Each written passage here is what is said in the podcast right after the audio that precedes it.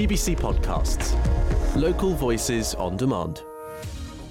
On Gibraltar today.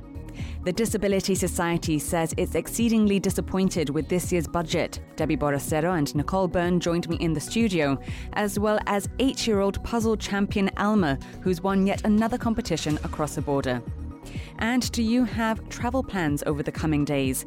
Industrial action at GibAir might just disrupt that. Iain Triay-Clarence has been following the story. Iain, why has this strike come about? This isn't anything new. Uh, the GibAir had this issue last year. The staff were did the, the go slow, no uniform work, which we saw. Um, I think it's important to point out there there have been several strikes that affect air travel and the passengers leaving and coming into uh, Gibraltar Airport. Some of them have been air traffic control, and there's been you know other workers that are all required to make a, a flight go smoothly. So GibAir did strike last year. They did the same sort of thing, and they were asking for some pay rises. There's we heard from the Bland Group yesterday, which is the GibAir's parent company, and there are some discrepancies between claims on both sides. We've heard from Unite today, although we will be uh, interviewing Sam Hennessy from Unite this afternoon. Now, the Bland Group claims that 75% of Unite the Union's members have voted for industrial action. Unite say that's 93%, which shows an almost unanimous mm. opinion on the matter. Um, it will cause complications to travellers as from the 27th, although we will emphasise that Sam Hennessy, regional officer of Unite, has asked that Bland return to the table, or rather, GibAir return to the table and give an offer before then. 48 hours to go. What will this look like if it were to go ahead, though? What can travellers expect to experience come Thursday? I mean, a go slow is what it says on the tin. Really, you get people doing their jobs very, very slowly. Uh, I think we saw that with the the ground staff, which is what the the GibAir employs. Um, they'll be moving uh, suitcases one at a time very, very slowly. That can result in delays of several hours. It's what we saw last year. We can assume it might look a bit differently, but I, th- I think we can safely assume that it'll be something like that this week as well. And of course, it's peak summertime when everyone is on summer mode, on holiday mode, hoping to leave Gibraltar for a break. Mm. So, this is really the time to do it. If you want to make an impact and if you want to make a statement, I suppose this is peak time for that. That's the whole point. You start thinking about your own holiday and you think, well, can't they do it some other time? But of course, the GibAir staff will feel this is the time at which their, their actions will be most keenly felt and where they'll get most public attention. And they're hoping that the public will side with them rather than with the employers and say, well, okay, I've been delayed by three or four hours. Maybe I missed a connecting flight, but I won't blame the GibAir staff. I'll blame the employers. Of course, the employers will think that GibAir and Unite have been entirely unreasonable. They've said so in as many words. So, what exactly are they asking for? They're asking for a pay increase of 12%, increased bonuses and allowances, and the removal of the Bradford factor scoring. So, what exactly is that? So, yeah, the Bradford factor scoring is a measure by which you see uh, employee absences. Uh, now, GibAir have said that they that the workers want the removal of the Bradford factor scoring. On the other side of the coin, we've got the Unite claiming that the GibAir wishes to reduce the threshold for calculating these absences, which means sort of penalising people for not going to work when they've got sick leave, when they've got reasons not to be at work. So, where's the truth? Somewhere in between, perhaps. But we'll we'll have to clarify that with, with through interviews. And there was that offer of the one-time payment, mm. but that hasn't been accepted. You imagine that within the private sector, this would have come with strings attached, as it were, where in the public sector, uh, the workers are getting £1,200 they haven't had a say in the matter.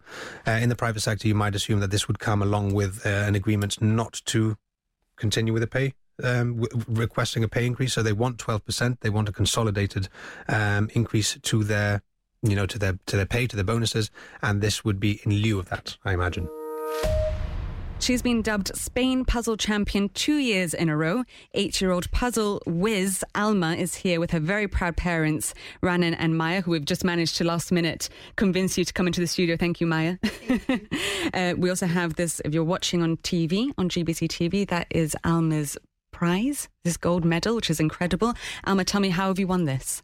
In Malaga. I had a competition in Malaga and I competed in 200 piece puzzle and in parejas, in pairs. Yes, and now in the children's section, you came first.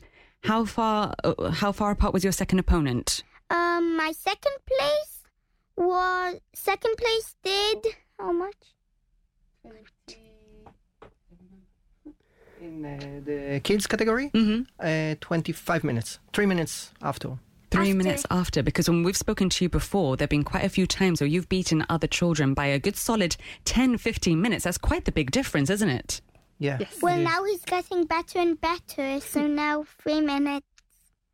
That's excellent. And then, so that was a children's category. Even more impressively, you came second place in the adults category. You were the only child. You're just eight years old. Mm. You're the only child to compete in the adults pairs. So how did that feel? I- was very excited. We won second place 39 seconds after the World Puzzle Champion, which is Demelza. And she's an adult. Let's just confirm. So you were just 39 seconds behind After. first place. And I competed together with someone called Jacqueline from Mijas. wow. What kind of reaction do you get from the other players when you're competing? I'm not really nervous. I just feel excited and I love it when people watch me. It motivates me to do the puzzle faster. And what did they say about you, Alma? They said that I was very good. Like my partner said that I was amazing, that I worked well. And I think also we did a quite good job. I think it's safe to say you did an excellent job. Well done. and of course, for, for mum and dad here, you guys just must be just beaming with pride. We are we are very very proud of Alma, of all her achievements. She she works really hard for it, and it's her passion. She just she just love it. She's so happy to do puzzles. She puts a lot of energy, time. Uh, yeah, it's it's her passion.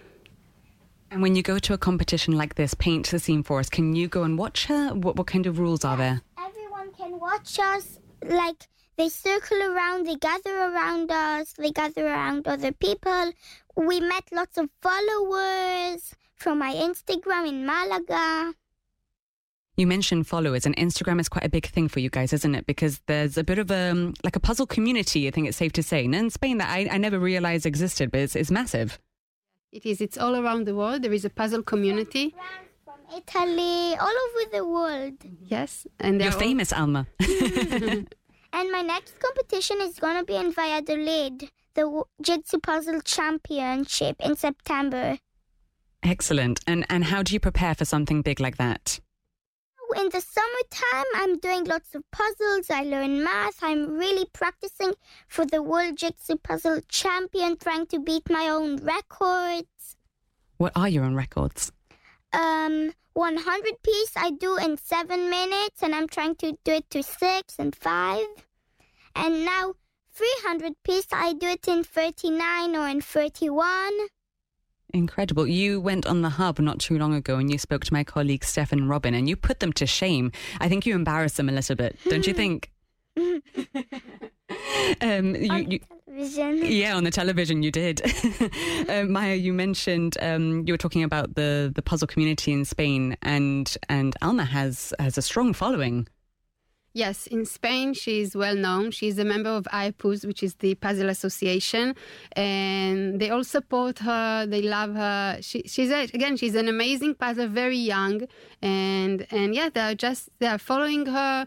Um, they compete with her. She competes with them. It's it's like any other sport. It's very friendly. They all love. It's something that they all love. So it's nice to see.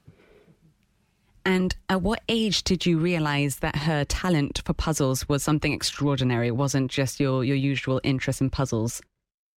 I want to say when she was young, when she is young. So yeah, I think around the age of three, three to four, when she started to do four, 400 pieces, 300 pieces, 500 pieces, and ask for more. And I saw that she's doing um, one puzzle after the other and putting them on the floor, one, you know, one on top of the other, just piling them and doing them and, and she just loved it. And she asked me mommy can i do more? I want more pieces. So i said okay let's challenge you. So from 500 it became 700 and then we jumped to 1000 and she did it. So i said okay this is something good. She really she enjoys and she's able to do it. So let's see what's what's the next step. I can keep on buying her 1000 2000 pieces but you know i want something more for her to challenge her as a child and then I just Googled it and I saw that there are competitions. And I found out that there is in Spain. And we said, okay, we are very lucky. We can cross the border and, and travel and see how it goes. And her first competition was uh, the national, Spain national um, competitions last year when she was seven and she won. And since then, we are traveling, um, competing. She's competing. We are traveling. We are taking her everywhere, and she she's happy. she's happy. We are happy. The sky's the limit. the sky's the limit. And, And- when I was three or four, I started like I did a surprise. When you were sleeping, I did all of my puzzles that I had in the living room. I made them all, and when you came, you were very surprised. Oh wow! And you just had you had that idea yourself, Alma. Yeah? I wanted to surprise. them Yeah. too. I bet that was a big surprise. No, Raanan. Yeah, yeah, it was a big surprise. Uh, Alma is working generally really hard, um, doing puzzles. So she wakes up in the morning now, uh, definitely when it's a break from school, and she will run to her puzzles. Um, but still, it's a hard work. Uh, like any other sport, if if one would like to become a champion in something and, and to to uh, get rewarded, um, it is a hard work. So she she's doing puzzles daily now. Uh, before competitions, it it it is more it gets more intense. Um, normally, she would uh, practice 500 piece, 1000 piece, which is done recently. Actually did a 1,000 piece puzzle of Encanto in one day. Oh wow! Do you prefer doing Disney puzzles like that? Yeah, those are your Disney. favorites. Yeah. And Alma, apart from being a puzzle mastermind, you are also very talented in other things, aren't you? Other kind of hobbies you like to do outside of school. I do jujitsu. I like art. I'm very sporty. Gymnastics, football. I play the violin and the recorder. Is there nothing you can't do? How many languages do you speak? Three Incredible. So that's English, Spanish? English, Spanish, and Hebrew. So impressive. And. I'm learning a bit of Arabic. Oh wow, how's that going? Good. Yeah, incredible. I mean, when you hear your daughter speaking like this and achieving so much, I mean, I can just imagine the, the pride that you both feel. Yeah, definitely. We're very proud. Of, I I mean, we're very proud of her hard work and dedication. Um, and then her achievements, of course, are a result of, of the hard work and dedication.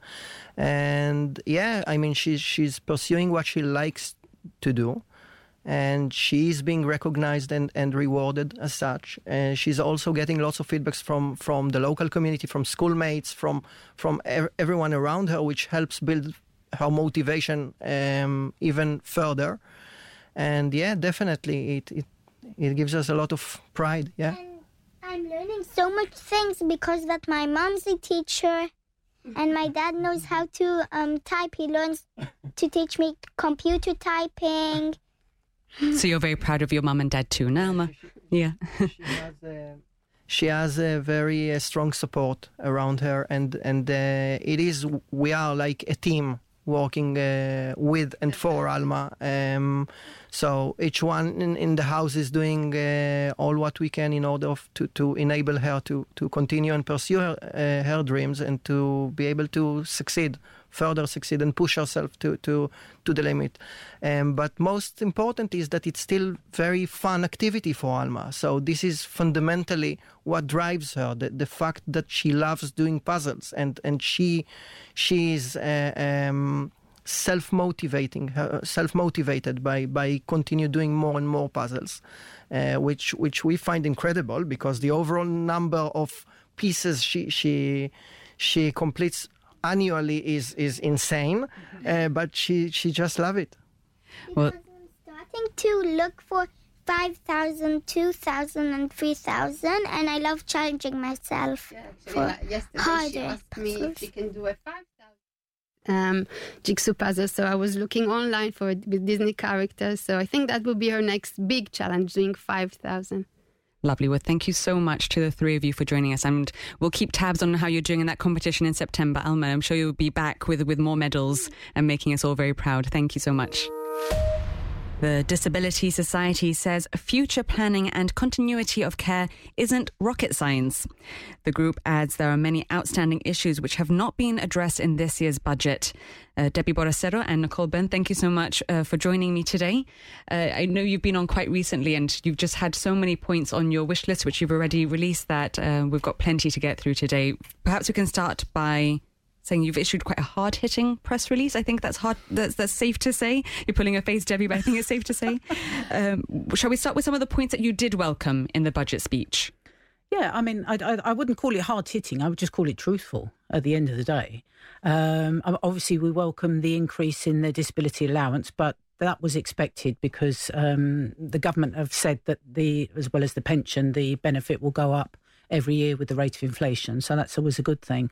Um, the increase in LSAs is good news. Obviously, again, we've pointed out that we hope this is all set up before the school year starts because it was a bit of a fiasco last year. Remind us what happened last year. Uh, well, basically, there was, I think there were so many um, interviews and everything else that had to be done that by the time school started, they didn't have the LSAs in place.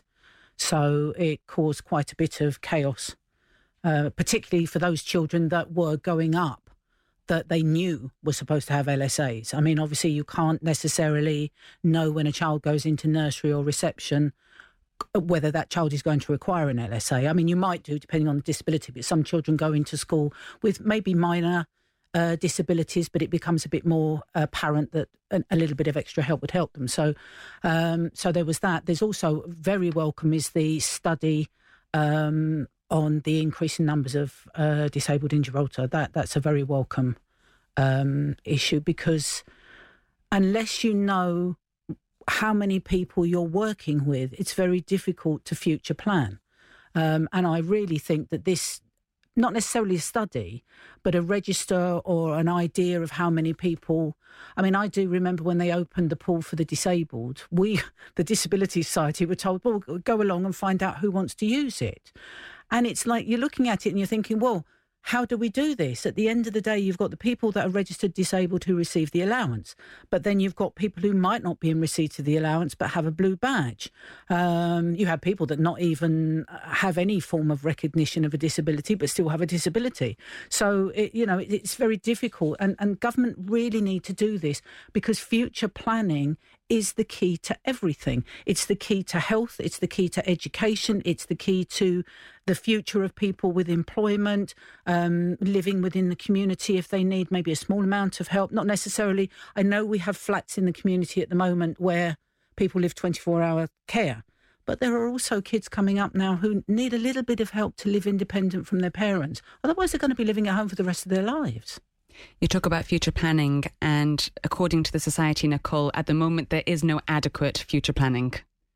Um, not that we know of.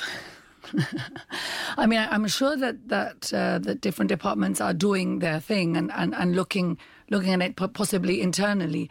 But what we would like to see is is a, a possible merge of, of all departments. Um, so when whenever a person um, is either uh, or comes across a disability or is or, or has a child that uh, is born with a disability, then that there is a continuity of of of of the support that they would need. As Debbie quite rightly said, not everybody requires the same support. How can we plan um, for everybody's support if, one, we don't know what types of disabilities there are, how many, and two, if we don't have the adequate support needed in place, and if we're fractionalized, and I think that's what's happening, that, that departments are, are fractionalized, they're not joint, um, then a, a, a proper um, person centered approach cannot be uh, undertaken. And it's that's what is needed is to look at the person, look at the child, if if if they have a disability from birth, or or is is then found out quite young in, in their age, and then look at that at that person and continue with that person centered approach to for their for their lives, so that then they can lead sustainable lives, and that will have an impact in society because everything is planned for. There's there's no nothing that catches you unawares, and if there's anything that is that needs you know tweaking or whatever, then it's easy because that that that planning has, has been put in place. Without that planning, what does a day to day life look like for someone who's disabled in Gibraltar? Um, well, again, I mean, it's, it's, it's very difficult because you don't have a one size fits all disabled person. Um, you know, you have the people that are going to need 24 hour care. Um, you've got to then look at the uh, effect that that has on the family. Um, whether they've got siblings, obviously, because you know you, you, you can't concentrate as a parent on one child. You you have other child children as well. So you know, and then, and then you would say, well, you need to give these people some respite. You need to make sure that um, St Martin's is is enough to cater for all the children that will need to attend there. St Bernadette's. I mean, obviously, that's another thing that came up in our press release that there's no discussion about the expansion of St Bernadette. Well, if we've had a school built for 107 pupils and is now bordering on overcrowded, where do they all go? They go to St Bernadette. So you need to, why are you waiting until the last minute to start doing these things? But then you have, on the other hand, you have um, children whose disability isn't so profound. So you need to be able to provide them with a future. Um, you need to, again, in our press release, the um, planning for education for 16 plus. You know, they might not be necessarily able for the uh, GCSEs or O levels, as they called them in my age. Um, uh, but there are um, uh, courses that you can do where they can go to college, supported employment. There are people with disabilities who are perfectly able to work provided they have the support. That allows them to be independent. That allows them to come off the benefit. That allows them not to be supported by government, which obviously saves government money. Um, and then there's supported independent living. There's somebody who might, you just might need to check that they are taking medication on a daily basis or they are um, their uh, their um, health or uh, they're taking care of themselves in a way that they should do, but it allows them to be independent and to leave home. At the moment, the people that require that small amount of support are going to be living at home for the rest of their lives, and uh, you know it's a lot of future planning which can be done, which can improve the lives of people greatly. There's a lot to unpick there, but I'll just touch base on the, the supported employment, which you've been campaigning for for, for years. Uh, what's the latest on that? Um, I mean, I, I, am a job coach myself. Um, I do work uh, at the college and I do help young people, um, obviously, to find um, a career pathway. But um, unfortunately, it just stops there, really. Um, I mean, uh, when government came in, they set up the Supported Employment Company Limited. Now, unfortunately, advice was offered on how to do this. It's not just a place where somebody with a disability goes and says, oh, can you find me a job? And they say, oh, what do you like? Oh, well, you like this? Well, we can put them here. You know, it's a well, you need support, you need job coaches, you need. I mean, it's not just about the disabled person when it comes to employment. It's about the employer because employers are nervous, and, and, and this is no criticism whatsoever. Employers are nervous about taking on people with disabilities because they don't know what's expected of them, if there's maybe a little altercation or a little thing that they need. So you need to be able to support the employer and the employee until you find. I, mean, and obviously you've got to scope out the correct job as well because you know you, you can't just put anybody in, in a certain job and think, oh, that's okay. You know, it's like the rest of us. We we apply for jobs that we are capable of doing or that we're um, we've got um, um, the ability to do. So it's the same for disabled people. You know, you need it's a whole big issue. Thanks for listening to those highlights from Gibraltar today. I'm Kelly Ann Borge, the show's producer. We're live on Radio Gibraltar Monday to Friday from 1 to 2, getting behind the headlines. And you can catch up here whenever you like. Until next time, have a good one. GBC Podcasts. Local voices on demand.